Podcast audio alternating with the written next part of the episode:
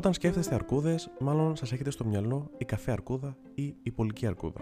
Εγώ θα σας πω όμως ότι υπάρχει και μια αρκούδα του νερού. Άρα για τη συλλογή μας, μας λείπει μια αρκούδα της φωτιάς και μια του αέρα.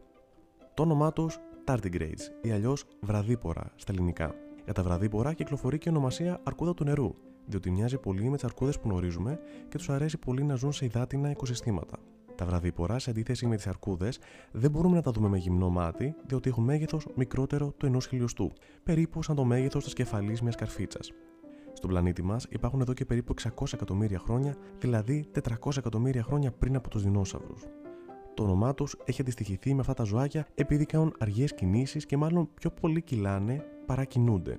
Στο μενού τους συγκαταλέγονται κυρίως χορτοφαγικές επιλογές και φύκια, αλλά περιστασιακά θα δοκιμάσουν και άλλα μικροσκοπικά ζωάκια.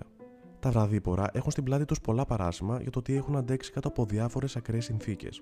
Όπου και να τα βάλεις δηλαδή, κάπως βρίσκουν να επιβιώσουν. Οι αρκούδες του νερού φαίνεται να έχουν αντέξει θερμοκρασίες κάτω των μείων 200 βαθμών Κελσίου. Σε αυτές τις συνθήκες, τα βραδίπορα μπαίνουν σε μια κατάσταση αδράνειας. Κατά την αδράνεια, τα βραδίπορα σταματούν προσωρινά οποιαδήποτε λειτουργία σχετίζεται με τη ζωή. Σταματούν να κινούνται, να αναπτύσσονται, να αναπνέουν, ακόμη και να χωνεύουν το τελευταίο τους γεύμα. Η αδράνεια αυτή έχει κρατήσει σε κάποια από αυτά τα ζώα μέχρι και έναν αιώνα.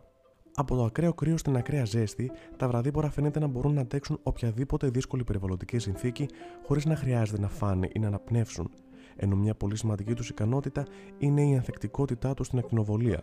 Οι επιστήμονες θεώρησαν πως θα ήταν ενδιαφέρον να εξετάσουν τις ικανότητες αυτές των βραδίπορων και στο διάστημα, σε κοινό αέρος.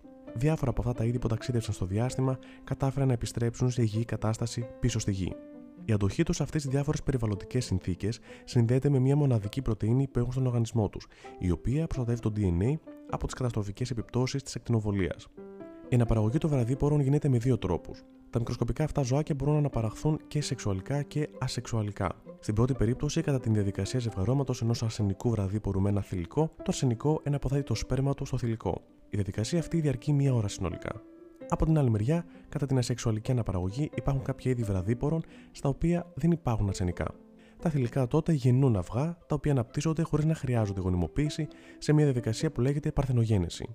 Τα αυγά θα κολευθούν σε περίπου 40 μέρες, ενώ μπορεί να φτάσουν σε 90 εάν βρισκόντουσαν προηγουμένως σε ξηρή κατάσταση. Από όλα αυτά που είπαμε μέχρι τώρα, φαίνεται πως τα βραδίπορα είναι ανίκητα και τίποτα δεν μπορεί να τα σκοτώσει. Σύμφωνα όμως με τη βάση δεδομένων του Πανεπιστημίου του Μίσιγκαν, βλέπουμε ότι η διάρκεια ζωής ενός βραδίπορου είναι από 3 έως 30 μήνες. Όπως όλα τα ζώα έχουν και αυτά τους ερευτές τους. Τα νηματόδη, το οποίο είναι ένα είδος κουλικιού, οι αμοιβάδες, ακόμη και άλλα βραδίπορα έχουν στα θυράματά τους αυτά τα μικροσκοπικά ζωάκια. Υπάρχουν περίπου 1300 γνωστά είδη βραδίπορων με το είδος παραμακρομπιότου να προστατεύεται από την υπεριόδη κτηνοβολία δημιουργώντας ένα λαμπερό προστατευτικό κάλυμα. Στην ουσία, αυτό που κάνουν είναι να απορροφούν την ακτινοβολία και μετά να την εκπέμπουν ως άκακο μπλε φως. Ένα από αυτά τα είδη κατάφερε και πήρε το ρόλο σε ταινία της Marvel. Καθώς ο Ant-Man γίνεται όλο και μικρότερος για να πάει στο Quantum Realm, βλέπει τα βραδίπορα.